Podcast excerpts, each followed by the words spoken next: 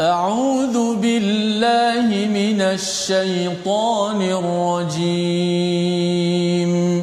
بسم الله الرحمن الرحيم. الحمد لله رب العالمين.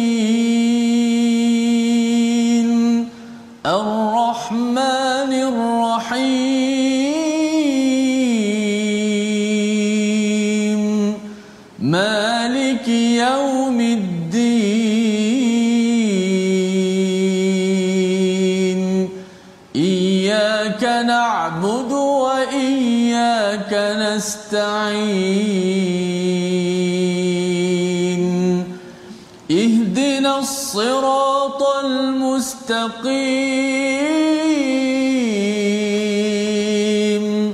صراط الذين أنعمت عليهم. غير المغضوب عليهم ولا الضالين.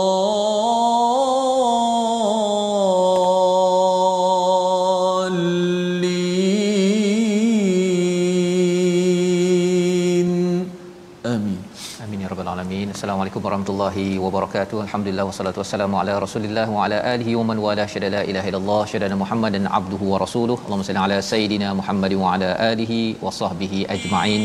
Amma ba'd. Apa khabar tuan-tuan dan puan yang dirahmati Allah sekalian? Kita bersyukur pada Allah Subhanahu wa taala pada hari yang mulia ini kita dapat bersama-sama meneruskan My Quran Time baca faham amal pada halaman 269 bersama Ustaz Tirmizi Ali. Apa khabar Ustaz? Alhamdulillah Alhamdulillah ya. Baik alhamdulillah, Alhamdulillah. ya. Hari ini kita lain sikit kita Betul. punya suasananya Ha. itu ya. Tak ada bom pun insyaAllah lain sikit ya masya-Allah. Ya alhamdulillah.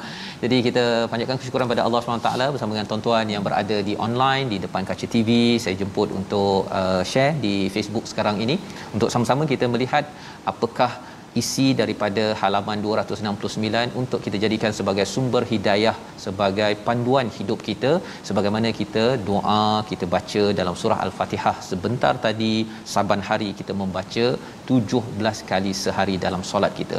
Mari kita saksikan apakah sinopsis halaman 269. Pada ayat 15 hingga 16 Allah membawakan lagi bukti uluhiyah ya tentang keesaan Allah Subhanahu Wa Taala pada gunung, pada beberapa perkara yang kita akan lihat baca pada hari ini. Dan kemudian bila Allah membawakan segala bukti-bukti tersebut Allah membawakan kepada kita sifat khusus ketuhanan adalah menciptakan mengetahui segala yang tersembunyi yang zahir serta kekal. Inilah ketauhidan yang dibawakan Allah dalam surah An-Nahl untuk disampaikan kepada orang-orang yang berada di dunia ini agar jangan sampai mengenal kepada mendapat nikmat tetapi tidak mengenal kepada pemberi nikmat tersebut.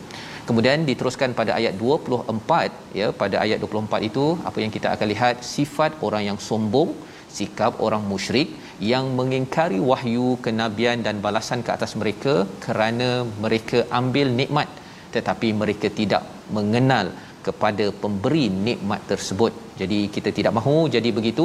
Kita ambil pelajaran daripada An-Nahl, kita dapat manfaat dan dalam masa sama juga kita kenal bahawa An-Nahl lebah membawa debunga manfaat kepada kepada kita. Mari sama-sama kita baca ayat 15 hingga 22 memulakan majlis kita pada hari ini dengan doa ringkas subhanakala ilmalana illa ma 'allamtana innaka antal alimul hakim. Kita bersama Ustaz Tirmizi.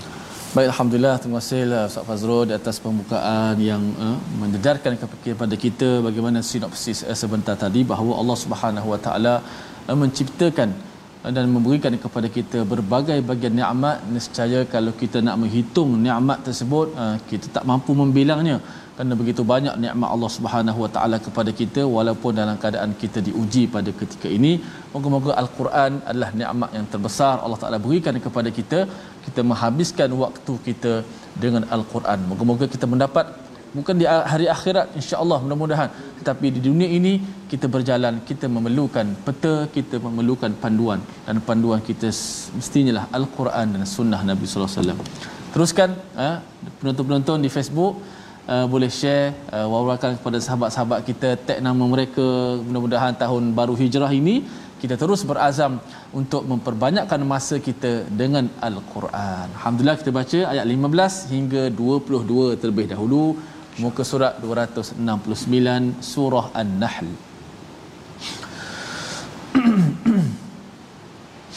أعوذ بالله من الشيطان الرجيم وألقى في الأرض رواسي أن تميد بكم وأنهارا وسبلا لعلكم تهتدون وعلامات وبالنجم هم يهتدون أفمن يخلق كمن لا يخلق؟ أفلا تذكرون؟ وإن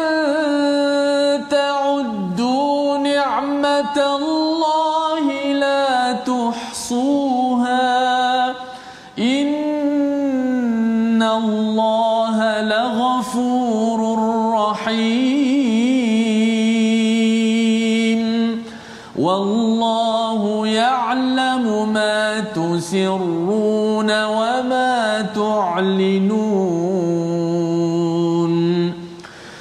والذين يدعون من دون الله لا يخلقون شيئا لا يخلقون شيئا وهم يخلقون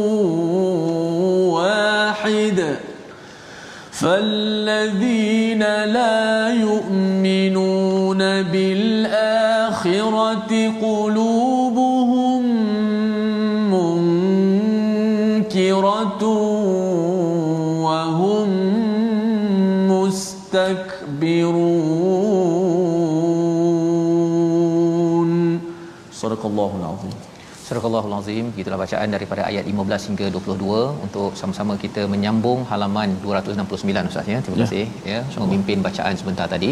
Allah menyatakan pada ayat 15 ini kalau kita lihat pada sebelum ini pada hari semalam berkaitan dengan Allah membawa kepada kita Allah tundukkan jinakkan kepada kita uh, seafood ha ya makanan laut lahman tariya dan juga mengeluarkan daripada lautan itu pelbagai perhiasan agar kita ber, bersyukur.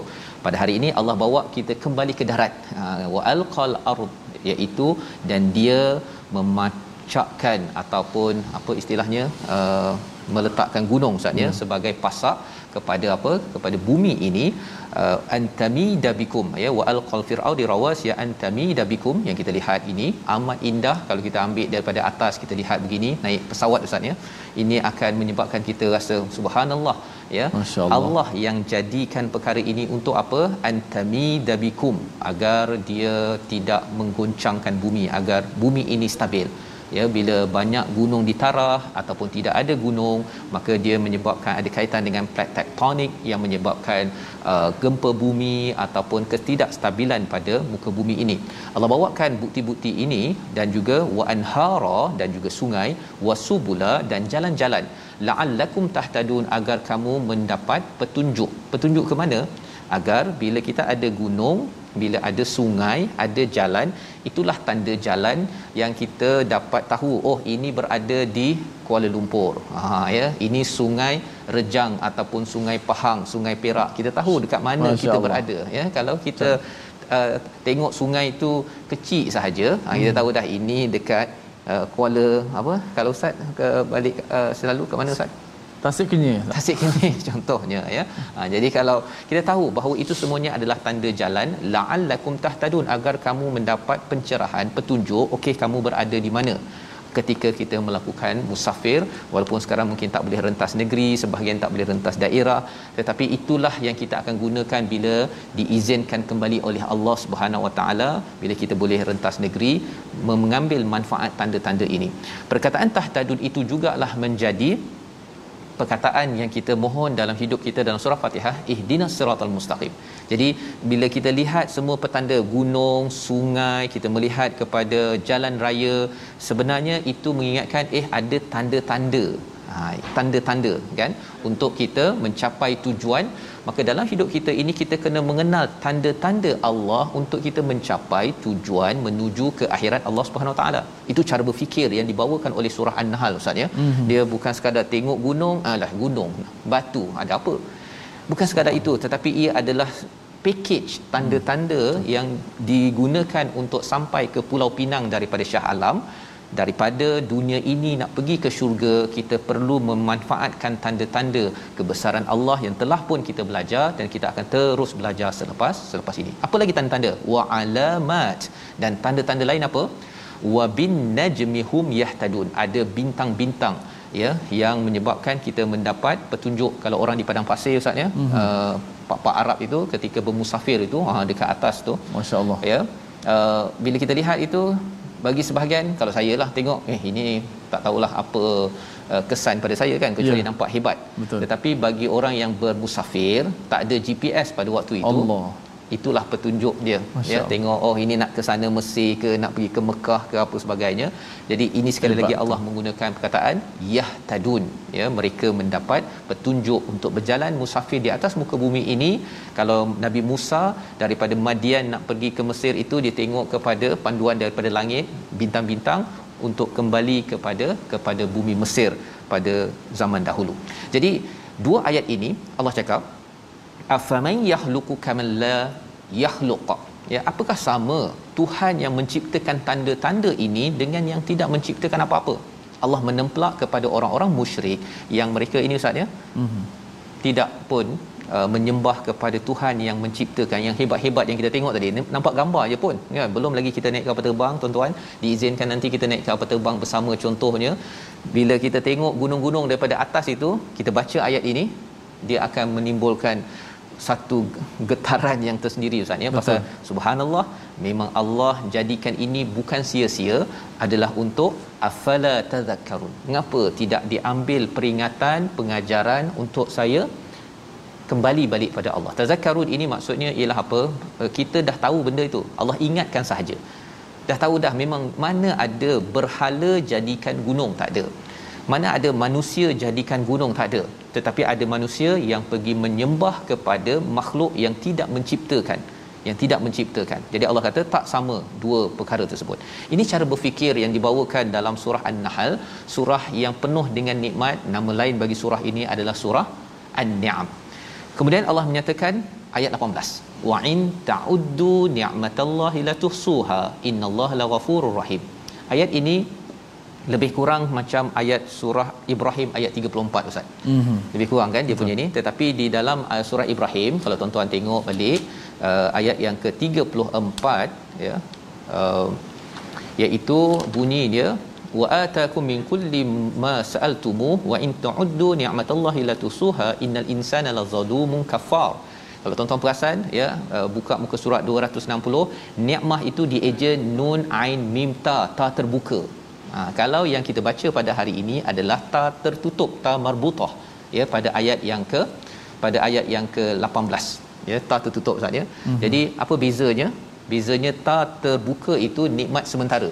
Ya. Terutama bila Allah kata di hujung itu la zalumun kafur ya pada ayat yang surah Ibrahim tapi di sini Allah cakap innallaha la ghafurur rahim iaitu bagi orang yang sentiasa uh, merasakan uh, kehebatan ataupun dia kira nikmat Allah ini tak terkira jadi dia minta ampun pada Allah. Ya Allah aku dapat bintang aku dapat gunung menyebabkan tak gempa bumi di di Malaysia contohnya. Sekarang ni ada gempa bumi di Sumatera Ustaz. Ya. tapi kita tak rasa. Betul. Kan?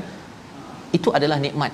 Sehingga kan ya Allah aku minta ampun pasal sembahyang lewat ataupun kalau katakan sembahyang tak khusyuk uh, baca Quran kadang-kadang rajin kadang-kadang malas. Kita minta ampun maha penyayang Allah. Nikmah yang ta marbutah itu perbincangan ulama ialah nikmat yang panjang sampai akhirat. Ya tapi kalau tak terbuka itu nikmat sementara pada orang-orang yang zalim pada yang kafir dia dapat nikmat. Tetapi dia hanya nikmat di di dunia. Jadi di situlah bagaimana bagaimana Allah yang hebat ini menciptakan kita ambil pelajaran kita rasa bersyukur kita nak minta ampun pasal ya Allah engkau bagi macam-macam kadang-kadang aku ini tidak bagi yang terbaik ya itu yang ada pada ayat 18 ayat yang ke-19 Allah yang tahu macam-macam.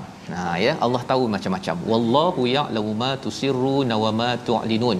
Allah mengetahui apa yang kamu sembunyikan, apa yang kamu zahirkan. Nah, jadi ini adalah perkara penting. Allah menerangkan kepada kita agar kita berjaga-jaga. Ketika kita hidup ini ustaz ya, ya. ada perkara yang kita mungkin nampak kawan kita buat dekat Facebook. Ya. Ya.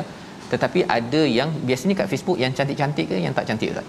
yang cantik yang cantik-cantik kan yang tak cantik itu ya biasanya sembunyi sembunyi ya jadi jangan cepat percaya kepada orang di Facebook ataupun di social media kerana yang cantik-cantik je malah kalau kita tengok Betul. ada orang yang buat konten dia ambil konten dia ambil angle-angle yang dia nak sahaja bukan kepada perkara yang sebenarnya ya. tetapi Allah lebih mengetahui jadi kalau tuan-tuan tengok ada orang makan dia letak gambar makanan dekat Facebook itu itu itu adalah kebahagiaan dia kita doakan dia ya kita doakan dia pasal di sebalik gambar makanan itu ustaz ya dia ada penderitaan yang dia ada jadi hmm. Yang tahu siapa? Allah. Jadi kita pun Allah tahu kita mengadu kepada Allah tidak perlu kepada apa? Tidak perlu kepada perantaraan. Ha, tidak perlu perantaraan. Yang menyebabkan orang berbuat syirik dalam hidup ini pasal ada perantaraan. Yang menyebabkan dia rasa bahawa ketika bersorangan itu dia rasa dia perlu orang lain maka itu yang menyebabkan dia menyembah berhala ataupun perlukan medium-medium yang yang lain. Ayat yang ke-20 kita nak sambung ustaz ya. ya. Ayat ini kalau ustaz boleh baca sekali lagi. Ayat 20 ini menceritakan kepada kita orang yang berdoa kepada selain daripada Allah. Apa sebenarnya psikologi di sebaliknya yang kita nak cuba faham. Jangan sampai kita terlibat bersama. Ayat 20. Baik, terima kasih kita nak baca ayat 20. Uh, sebelum itu uh, masya-Allah uh, kita dah apa nama ni banyak ilmu baru kita dapat uh, pada hari ini. Uh, antaranya di Facebook tadi uh, Datin Seri Syamsida Taharin. Ada beza ta terbuka dengan ta tertutup masya-Allah. Maksud dia uh, uh, ta yang maftuhah tu dan ta yang marbutah. Mana dia, ini rahsia di sebalik penulisan. Ya. bukan saja-saja ditulis begitu ada ni'mah tu ada ni'mah dengan ta marbutah ada nikmat dengan ta yang terbuka. Ada maksud-maksud dia masya-Allah kita dapat satu ilmu. Sama-sama kita mengagungkan uh, ciptaan Allah Subhanahu wa taala dengan menyebut subhanallah masya-Allah la quwata illa billah. Bahkan dalam surah ali imran uh, pagi tadi dengan Ustaz Fas kita di online yeah. kita ada baca satu doa. Bila kita melihat ciptaan Allah kita baca doa yang ringkas rabbana ma khalaqta hadza batila subhanaka fakina adzabannar uh, masya-Allah. Baik kita nak pasakkan ayat yang ke-20 uh, berdoa selain daripada Allah. Auzubillahi minasyaitonir rajim. Walladzina yad'un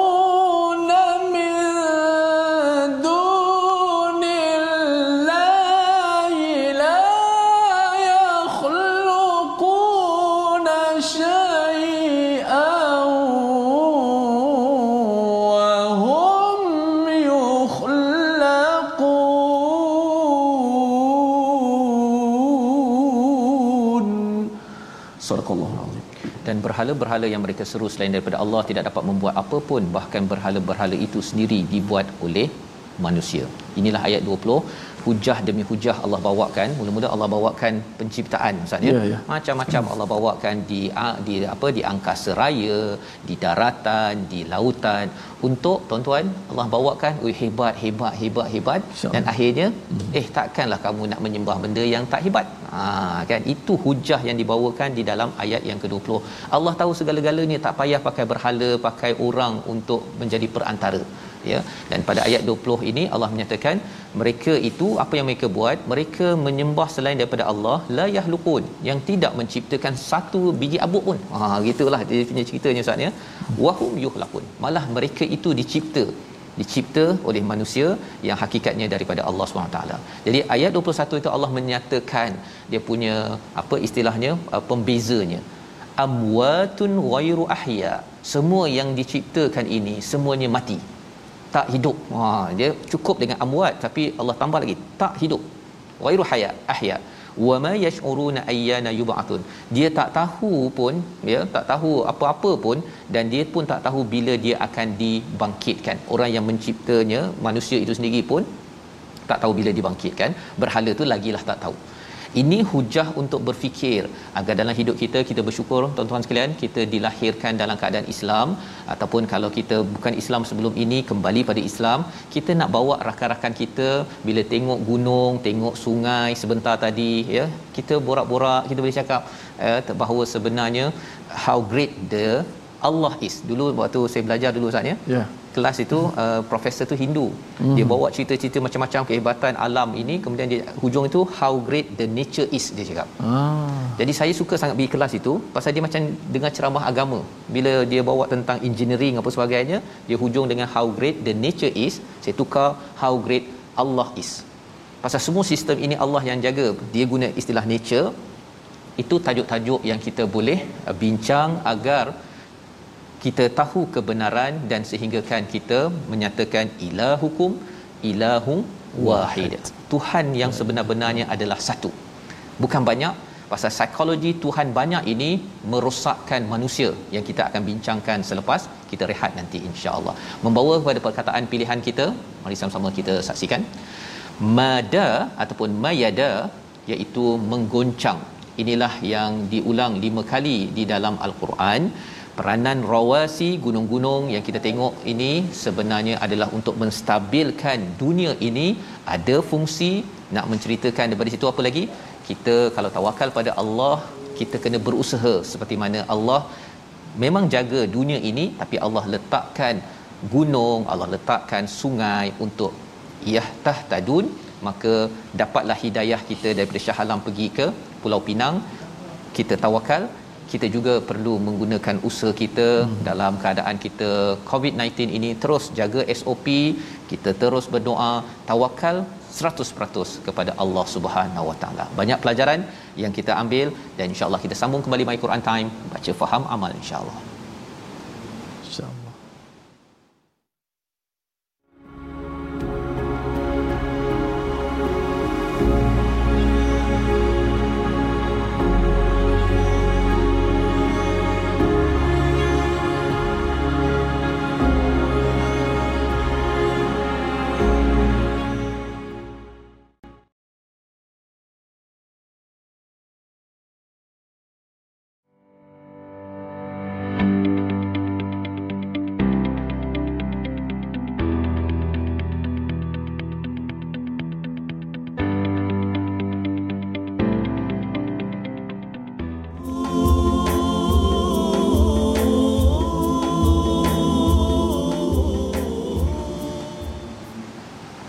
Dan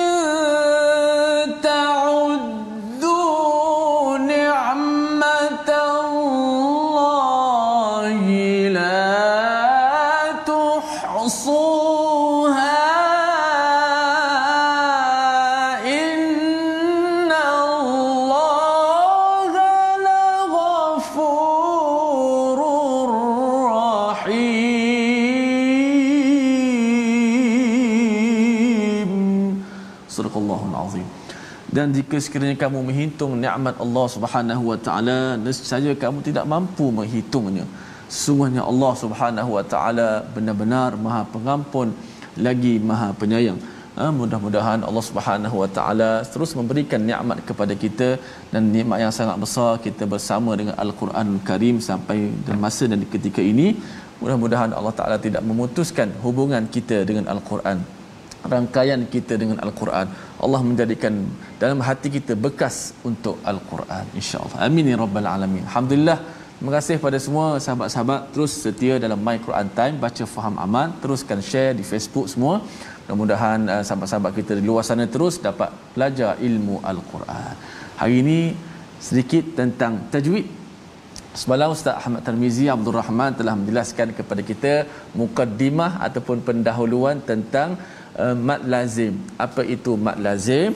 Apabila ada huruf mad, bila sebut huruf mad je kita dah boleh bayang sama ada alif, waw ataupun ya bertemu dengan huruf yang mati. Kita dah belajar di awal itu berkenaan huruf mat.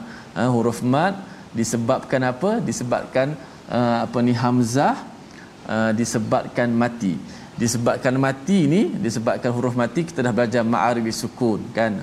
Alamin nun tu dimatikan. Maknanya nun tu dimatikan dengan sebab mati. Ha, tapi mati itu bukan mati yang asli, itu mati yang mendatang. Asal hidup alamina tapi sebab nak wakaf. Mak lazim mati dia mati yang asli, ha, asal mati. Ha, jom kita lihat pembahagian mak lazim pada hari ini pada slide kita. Baik. Hari ini juga mukadimah lagi. Mak lazim terbahagi kepada dua.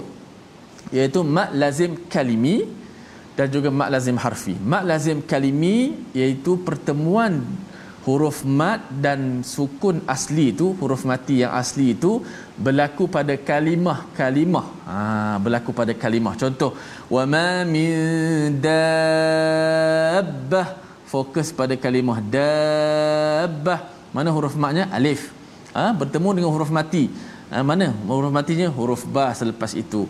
Ha, kemudian ba itu dimasukkan ke dalam huruf ba yang bertasydid. Ha, nampak menjadi satu ba. Sebab huruf tasydid tasydid itu kita kena ingat huruf tasydid itu mewakili dua huruf. Satu mati dan kedua hidup. Okey. Mana nak beritahunya mak lazim kalimi. Kalimi itu kalimah-kalimah. Berlaku pada kalimah-kalimah al-Quran. Yang kedua dipanggil mak lazim harfi harfi merujuk kepada uh, khusus kepada huruf-huruf pembukaan surah. Iaitu huruf mat bertemu dengan sukun ataupun huruf mati yang asli berlaku pada huruf-huruf pembukaan surah. Contoh alif lam mim. Ia bukan perkataan kan? Nun qaf toha alif lam itu dia bukan perkataan. Itu huruf-huruf. Sebab tu kita tak baca alama. Tak boleh baca alam. Eh alama. Tak boleh. Kita baca alif lam mim ha, kita baca kita sebut namanya. Kita bukan sebut baris. Ha, sebab itu dia bukan perkataan. Kita panggil dia huruf-huruf muqatta'ah. Ha, ini perbahagian awal supaya kita nampak nanti mak lazim ini dia ada dua. Satu mak lazim kalimi yang bincang pada kalimah-kalimah ataupun kita kata selain daripada huruf-huruf pembukaan surah. Dan yang kedua mak lazim harfi harfi huruf-huruf. Ha, senang nak faham senang nak ingat huruf-huruf iaitu huruf-huruf pembukaan surah.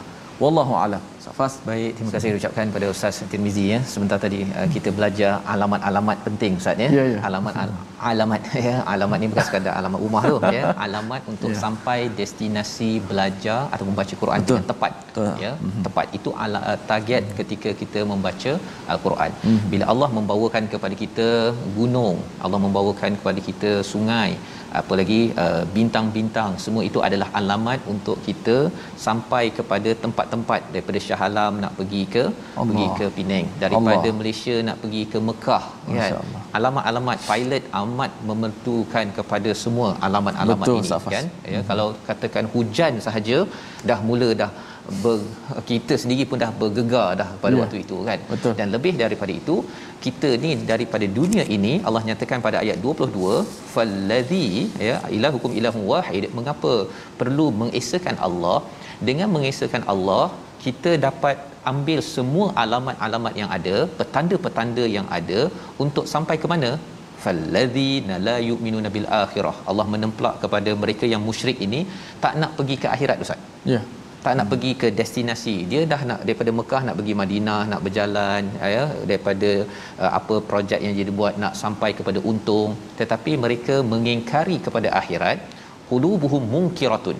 Ya hati mereka itu mengingkarinya dan kesan daripada orang yang tidak mahu pergi ke akhirat apa jadi tuan-tuan? Dia akan jadi orang yang sombong. Mari kita tengok sambungan tentang sombong ini. Jadi maksudnya ialah hidayah yang diulang pada ayat 15 dan 16 ada kaitan dengan tidak sombong. Ha ya, tuan-tuan belajar al-Quran ini dia akan menyebabkan kita rasa makin kecil di depan Allah Subhanahu Wa Taala. Kita kalau nak sombong pun segan. Pasal apa? Pasal kita dapat hidayah. Tanpa hidayah kita sambung ayat 23 hingga ayat 26 untuk sama-sama kita memahami kesan dapat hidayah bertauhid kepada Allah dalam kehidupan seharian. Silakan. Baik, kita terus uh, sambung ayat 23 hingga 26 dengan cuba irama uh, bayati kurdi pula insya-Allah. Auzubillahi minasyaitonirrajim. لا جرم أن الله يعلم ما يسرون وما يعلنون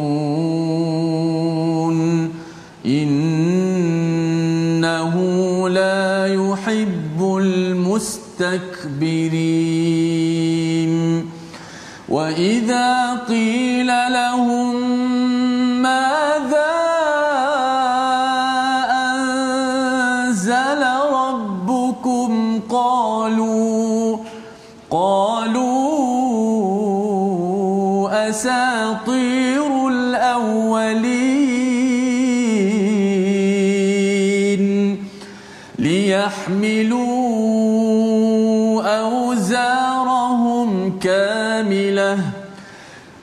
ليحملوا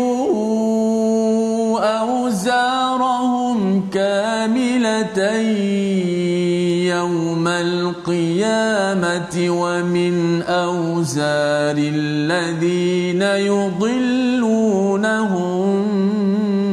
بغير علم. ألا ساء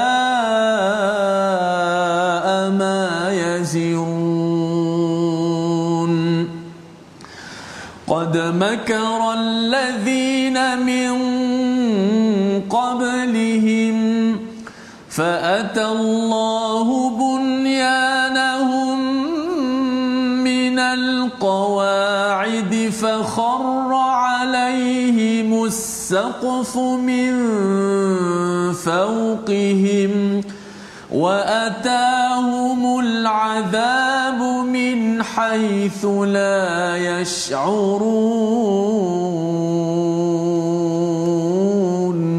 Sadaqallahul azim. Sadaqallahul azim kita bacaan ayat 23 hingga 26 menyambung bagaimana Allah menjelaskan pada ayat 23 tidak diragukan lagi. Confirm sesungguhnya Allah lah yang mengetahui apa yang dirahsiakan, apa yang mereka nampakkan di kalangan orang-orang musyrik yang ingin menentang kepada nabi innahu la yuhibbul mustakbirin Allah tidak suka kepada orang yang yang sombong sekali lagi Allah mengulang perkataan ini ya Allah tidak suka pada orang yang sombong. Jadi orang yang tidak bertauhid kepada Allah, dia tidak beriman kepada hari akhirat.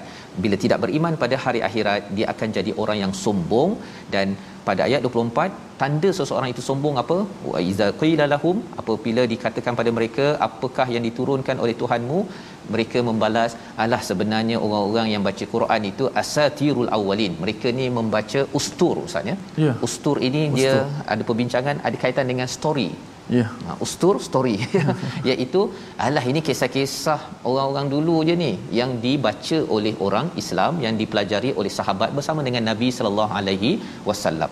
Ini tanda orang yang sombong. Alah baca Quran je pun kan tak ada ni kaitan dengan nak majukan negara. Kalau ada yang keluarkan perkataan begitu itu orang sombong. Mengapa orang sombong? Dia tidak mendapat hidayah. Mengapa tidak dapat hidayah? Dia tidak dapat mengambil manfaat daripada gunung sungai yang Allah ciptakan ini bukan sia-sia tetapi untuk kita sama-sama mengesakan Allah Subhanahu Wa Taala.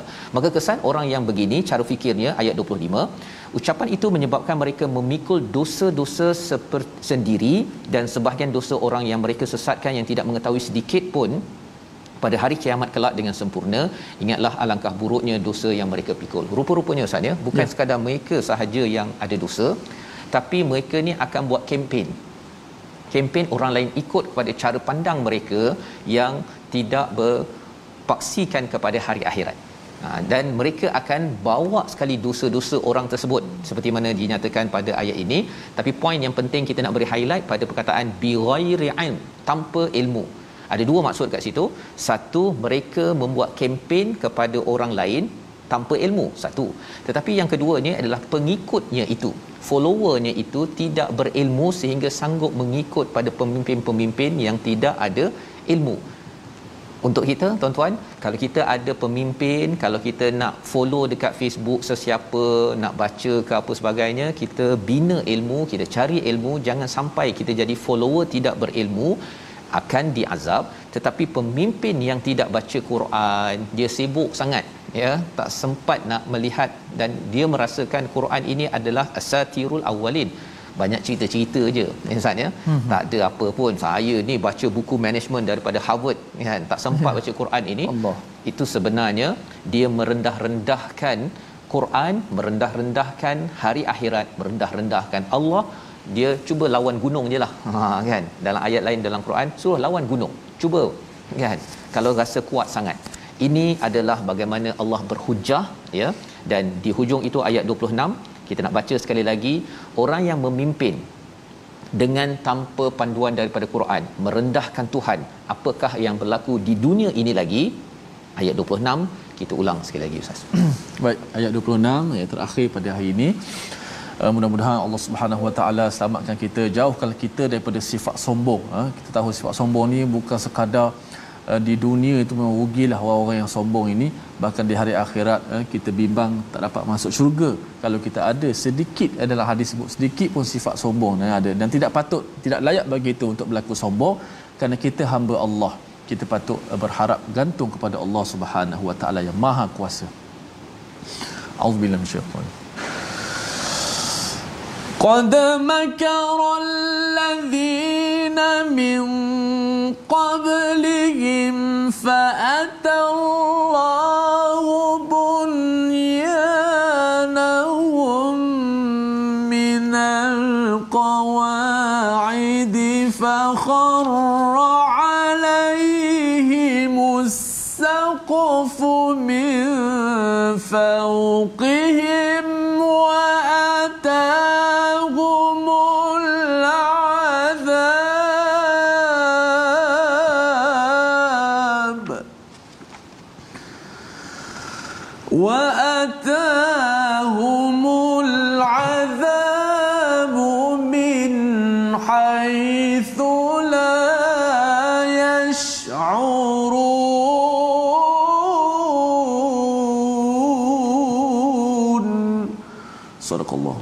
Surah Azim sesungguhnya orang-orang yang sebelum mereka telah mengadakan tipu daya maka Allah menghancurkan rumah-rumah mereka mulai daripada asasnya lalu atap rumah itu jatuh menimpa mereka dari atas dan siksaan itu datang kepada mereka daripada arah yang tidak mereka sedari. Ini adalah kesan di dunia ustaz ya. Tadi kita mula daripada awal ayat 15 tadi hidayah berulang dua kali tahtadun yahtadun. Hidayah ini penting menyebabkan kita ini menghargai Allah adalah yang esa dan kita percaya pada hari akhirat ya. Kita ada destinasi kita. Kalau kita tengok bintang ya mungkin ada tertanya ustaz ya di online kata Betul. hari ni background lain macam. Ya. Ha, dia seperti warna malam ustaz ya. Warna ya. malam tapi bintangnya kat mana ustaz? Bintangnya dekat dekat cahaya ni lah kan? Itu yang perlu diberi perhatian. Tapi kalau kita tengok pada bintang ya kalau kita tengok kepada paparan ya apakah yang berlaku bila tuan-tuan perhatikan bintang di atas sana itu? Subhanallah Allah. ya kita rasa kerdil kita rasa sayu kita rasa ya Allah aku ingin kembali ampunkan aku ya Allah ya ketika aku ini sanggup sombong padamu pada waktu solat engkau memanggil contohnya itu perasaan-perasaan kalau di padang Arafah ustaz ya Betul. pengalaman ustaz Haj hmm. dahulu mungkin ustaz boleh kongsi sikit apa perasaan bila berada di permukaan yang ya. amat luas Masya kan Allah. dan bila tengok ke langit itu apa yang ustaz boleh kongsikan yang ustaz beritahu kepada jemaah haji suatu masa dahulu? Masya Allah uh, Saya ketika tahun 2004 tak silap lah 2004 2005 uh, Menunaikan haji ketika di Arafah uh, Macam mana dengan lautan manusia Yang walaupun pada, pada peringkat awal Kita berjalan bersama-sama dengan grup Tetapi bila dalam kumpulan itu Kita tak mampu lagi melihat pada manusia Kita melihat kalau tengok di atas dengan langit yang begitu hebat Yang uh, ciptaan Allah Subhanahu Wa Taala Kita merasa sangat kerdil dan tak layak untuk kita nak nak nak sombong dengan Allah Subhanahu Wa Taala dan dengan manusia hmm. kerana kita memang sifat seorang hamba. Itulah bila kita ber, memakai kain ihramnya pula kan melambangkan eh, kesucian mudah-mudahan eh, dosa kita semua diampunkan. masya-Allah eh, kita lihat eh, di di slide kita subhanallah. Eh, jutaan manusia berdoa kepada Allah Subhanahu Wa Taala.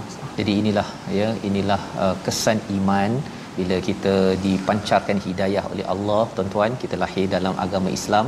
Untuk kita menghargai mungkin kadang-kadang kita dah kurang kita lockdown kat rumah Ustaz ya. Yeah. tak sempat tengok bintang tak yeah. sempat tengok itu. Tetapi bila kita baca Quran di dalam rumah kita masih lagi di digalakkan untuk berfikir balik semula. Tazakkarun pada ayat 17 sebentar tadi agar semua petanda-petanda dalam awal surah an-nahl ini kita perhatikan.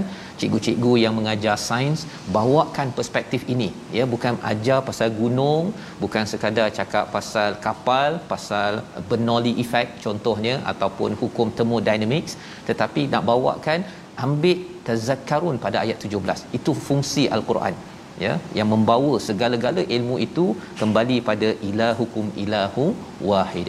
Dengan itu insya-Allah kita dapat mengubat kepada pelajar-pelajar yang satu hari nanti dia mau sombong Ustaz. Hmm belajar tinggi hmm ya makin lama makin banyak pengalaman Allah. dia nak jadi makin sombong. Pasal apa? Pasal dia kenal matematik dan juga biologi. Tetapi dia tidak kenal siapakah yang mengetahui semua punca ilmu ini iaitu Allah yang mengetahui tusirru nawama tu'linun pada ayat yang ke-19. Jadi kalau mereka sombong, mereka akan jadi apa? Di dunia Allah akan hancurkan foundation qawaid pada ayat yang ke-26 iaitu foundation bagi sesuatu tamadun, bagi sesuatu uh, kerajaan ataupun sesuatu bisnes ataupun sesuatu keluarga. Itu yang boleh berlaku. Dan kemudian Allah boleh fakharra alaihimus saqaf iaitu Allah robohkan atap-atap min fawqihim. Ya segala apa yang dibina selama itu ranap. Dan sekarang kita tengok saat ya hmm. Allah boleh sahaja meranapkan syarikat yang berbilion-bilion terus habis. Begitu sahaja.